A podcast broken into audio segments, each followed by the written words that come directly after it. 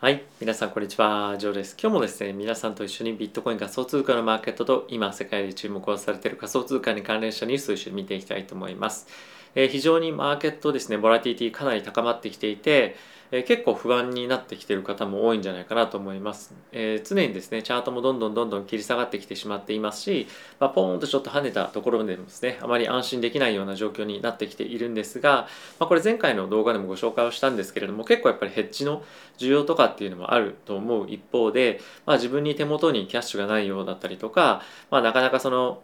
ヘッジに使うのが少しお金もったいないなっていう方も非常に多くいらっしゃるかと思うんですけれども一応僕の概要欄の方にですね記載させていただいているんですが、えこちらにですね現在バービットに入金をするとボーナスがもらえるっていうようなキャンペーンがありますと。でこれクリックしていただくとこの画面に行くんですけれども、まあ、現在バイビットに口座持ってない人が口座開設をしてそこに入金をしましたと。でその入金した分に対して、まあ、現在3%もらえるキャンペーンっていうのをやっているんですが、まあ、僕の概要欄のリンクを通じて、えー、入金いっていただくと、まあ、3.5%に増えるということで、まあ、ぜひですねあのこの機会にまだ持ってないよという方は、まあ、利用していただくですとかあとはやっぱりこのまあ、結構こういう3000ドルだったりとか、まあ、1000ドルでもいいんですけれども、まあ、捻出できれば、まあ、しっかりとしたヘッジのまあ原資になると思うので、まあ、こういったところをですね活用していただいて、まあ、この今非常にボラティティが高い今の局面をですね、えー、なんとかあの、まあ、楽しんでじゃないですがあのしっかりとやり取りやりくりできるような形で切り抜けていただければなと思っております。ということで皆さんと一緒にニュース見ていきたいと思うんですけれども、えー、まずはこちら見ていただきたいと思ってます。で、あの今ですね、メタバースに本当にたくさんの企業がどんどんどんどん今入ってきていますよね。で、先日ちょっと話題になったのが、このマイクにですね、サングラスとか口とかヒゲとかってついてるのがあのペプシの NFT の、まあ、抽選があったんですけれども、まあ、どんどんメインストリートというかあの非常に超有名企業がどんどんどんどん今このメタバースですとか NFT の世界に入ってきてますよね。でこれがあの本当にこれまで NFT ですとか、まあ、そういったまあアリューというか亜種というか、まあ、そういったそのメインのあのプレイヤーじゃなかったというかその人々の一般的な人がいる世界とちょっと外れていたものだったのが、まあ、今それがですね逆にメインのトレンドになってきてしまっていて今ですねもともとこのメタバースの世界にいた人たちから、まあ、結構懸念の声が上がってるっていうような記事になってますと。で今までであれば結構自由に楽しくやっていたにもかかわらず、まあ、そういった経済的なものの側面が持ち込まれたりとかまたいろんな企業が入ってきたりとかすることによって、まあ、ただただ単に本当に楽しくやっていたものが、まあ、より商売的なものになってしまったりとかお金が絡んでくることによって結構その人間関係もギスギスしてしまったりとかまああのやっぱりあのなんていうんですかねそういう企業が入ってくることによってお金を払わないと使えないサービスになってしまったりとかっていうのもやっぱりあったりとかあとはそういったものがどんどん出てくることによって、まあ、今まで楽しく遊んでいた人のグループから、まあ、抜け出ったりとかってもいろいろあると思うんですが、まあ、結構そういうのが今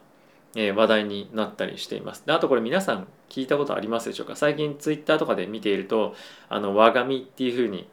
あの和組なのか和紙か分かりませんが WAGMI っていうのがあるんですけれどもえっ、と We are going to make it の頭文字なんですけどももうやってやるよみたいな感じにまあ、なっている、まあ、これがあのメタバース系のというか、まあ、NFT の人たちが結構使っているここ最近のあの、まあ、訳詞の言葉なんですけれども、まあ、こういったものをですね後から後からっていうか正しいか分かりませんが、まあ、入ってきた企業とかが使い始めたらああもう終わりだみたいな 感じで、まあ、この今まで楽しかった世界が侵されてるみたいな感じに、まあ、結構最近になってるというのがまあ話題になってました。でそれと同時にですねあのこのストーカーっていうゲームがあるんですけれどもこれがまあストーカーズ2ストーカー2っていうものに対してまあ発展させていく中で、まあ、NFT をですね絡めてプラットフォームをまあどんどんどんどんあの開発をしていこうっていうのがニュースとして開発ニュースとして出たんですけれども、まあ、ユーザーからかなりこの辺りについて非常に反発があったということが、記事としてありました。でこれはその NFT が絡んでくることによってえさっき言ったみたいに、まあ、そのお金がまあ汚く絡んでくるんじゃないかとか、まあ、あとはその NFT が絡んでくることによって、まあ、例えばですけどその今仮想通貨ってあのエネルギー消費とかが非常に地球に対して悪いっていうふうに、まあ、あの言われている中で非常に電力を食うあの悪の権下っていうんですかなんじゃないかとかすごいなんか悪いイメージが一部の人にはあるそうなんですね。でやっぱりそういったものをゲームに持ち込んでほしくないというところもあって、えー、まあプレイヤーから非常に反対あって、まあ、結局は最終的にこのプランをやめたっていうふうに、えー、なったものなんですけれどもやはりまあこれだけ一部の人があのまあ騒いでたゲーム NFT とかっていうものが、まあ、結構大々的になって今まで知らなかった人たちもそのコンセプトについて、まあ、本当に表面的にだけでも触れることによってなんかそのイメージだったりとかまあ何て言うんですかねそこが融合していく中で非常に今難しい化学反応が起こっているということじゃないかなと思っています。で実際にこの反あのこれやめてくれっていうふうに言ってた人たちがの声がマジョリティなのかもしくはマイノリティなのかっていうのすらわからないんですがあまりにも非常に声が強かったということもあって、まあ、今回あのやめるということになりましたただし、まあ、実際に今世界のトレンドを見てみると、えー、この NFT だったりとかを絡めたゲームいわゆるその GameFi というふうに言われるトレンドが今後も続いていくのでどんどん増えてくるとは思うんですけれども、まあ、一部の人からやっぱそういった反応だったりとか反論っていうのもあるのであのまああの本当に歓迎されてるものなのかどうかっていうのは、まあ、ちょっとあのまあ不透明が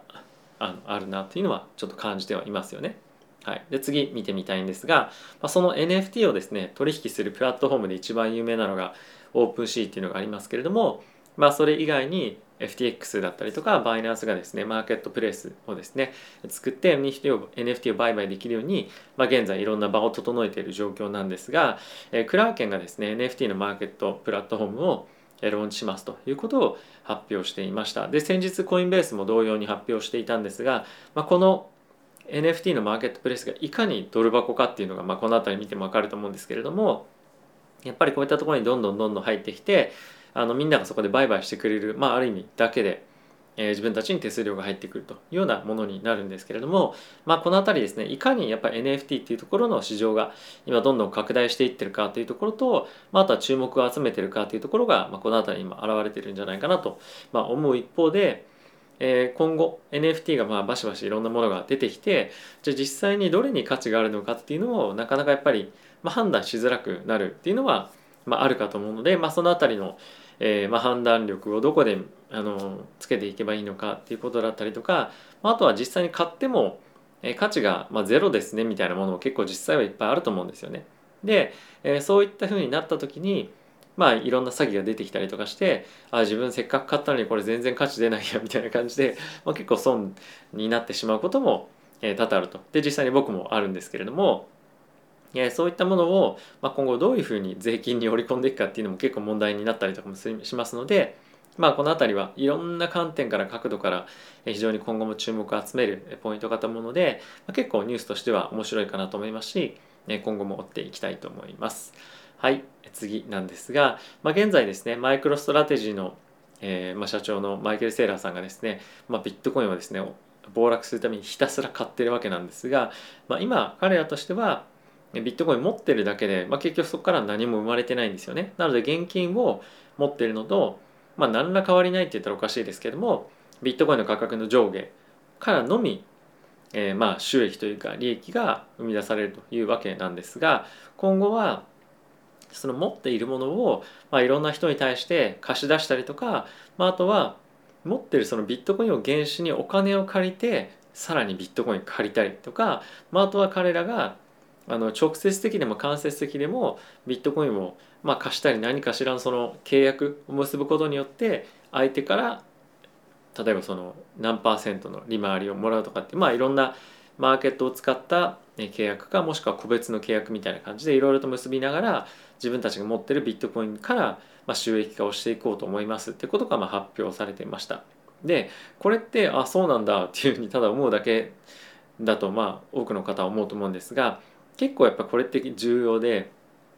なぜかというと今後企業がですねビットコインをバランスシートに持ったりとかイーサリアムをバランスシートに持ったりっていうのが、まあ、結構進むと思うんですよね。で、えー、そういうふうに進んでいった中で結局ビットコイン持ってるだけだったらゴールドでもいいしキャッシュでもいいじゃんっていうふうに、まあ、なると思うのでそうじゃなくてビットコインだったら値上がりも期待できるしまあ下がるかもしれませんけどね。値上がりも期待できるし実際に持ってるだけで、まあ、ある程度の利回りで出るんだよっていうのが分かればそのキャッシュをバランスシートにただ単に置いておくだけよりも、まあ、一部こういうふうにビットコイン持ってでさらにそれを貸し出す形でイールドっていうふうに言うんですが、まあ、利回りが発生するっていうことができるんじゃないかっていうのがやっぱり他の企業にもどんどんどんどん浸透していくと思うんですね。なのでまあこの辺りの取り組みっていうのは時間が少しかかるかもしれませんが、まあ、ある程度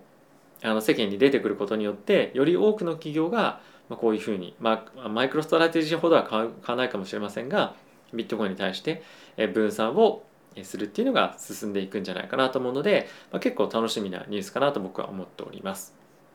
はい、次なんですが今まではこの仮想通貨詐欺のですね2020年は仮想通貨詐欺のうちの1%がたった1%がこのラグプルによっての利益収益だったわけなんですけれども2021年に関してはおそらく DeFi がめちゃくちゃ流行ったっていうのもあると思いますし DeFi にまだ慣れていない人たちが新規参入したっていうこともあってその仮想通貨詐欺のうちのですね約37%がこのラグプルによって行われたということがあの出てきていますと。で今後はまだこのあの手のあの詐欺っていうのは出てくるかと思うので、まあ、あんまりにもですねその利回りが高すぎて俗に言う魔界っていうふうに言われているような、まあ、DeFi とかにはあのある程度みんながですね参加した後に、まあ、利回りはもちろんその後で参加すると落ちてきてるタイミングではあると思うんですけれどもあのうわすごい高い利回りだすごいもう年間で1000%だみたいな感じに勢いよく飛び込むんではなくて、まあ、やっぱりその辺りは本当に安全性があるのかどうかっていうところも含めて、まあ、ある程度確認できてから、まあ、参加するっていうのが僕はいいんじゃないかなと思います。はいまあ、何事もですね世間にはそんなに美味しい話っていうのはやっぱりないので あの、まあ、しっかりとですねお金持ちになるには急激にお金持ちになるよりも、まあ、ゆっくり時間をかけてあの資金を作っていくっていうところの方がまあ、僕は安全かつ確実かと思うので、まあ、あまりちょっと欲を出しすぎないでですねあの行っていくのがいいんじゃないかなと思いますし僕もそのようにしていきたいと思っております。はい。ということで、えー、皆さんいかがでしたでしょうか？ここ最近のボラティティ非常に高まってきてますけれども、えー、まずはダウンサイド見ていくのが、あの見ていくのがというか、まあ、そういう心の準備をしておくのが、えー、一つあの心を落ち着かせる一つのあのなて言うんですかね、まあ、ツールに考え方になると思うのでまずはそちらを見ながらどこで拾っていくのかっていうポイントを決めてそこまで下がってきたら、買うっていうですねオペレーションを、継続続けていくっていうのが僕はいいんじゃないかなと思っています。はいまあ、あまりにですね、まあそど、そこを狙いすぎてえー、あのターゲットの指し値をどんどんどんどん下げて結局買えなかったっていうふうに、まあ、なるようにあのあのそ,、まあ、そういうふうにはならないようにしっかりと考えてはいきたいと思っているんですけれども、まあ、焦って買っていくっていう必要も同時にないと思うので、まあ、慎重にですねこの年末年始慎重に対応していけるように皆さんとですね、いろいろとこういったところで情報共有情報交換をですねしていただけたらなと思っております。はいということでまた次回の動画でお会いしましょう。さよなら。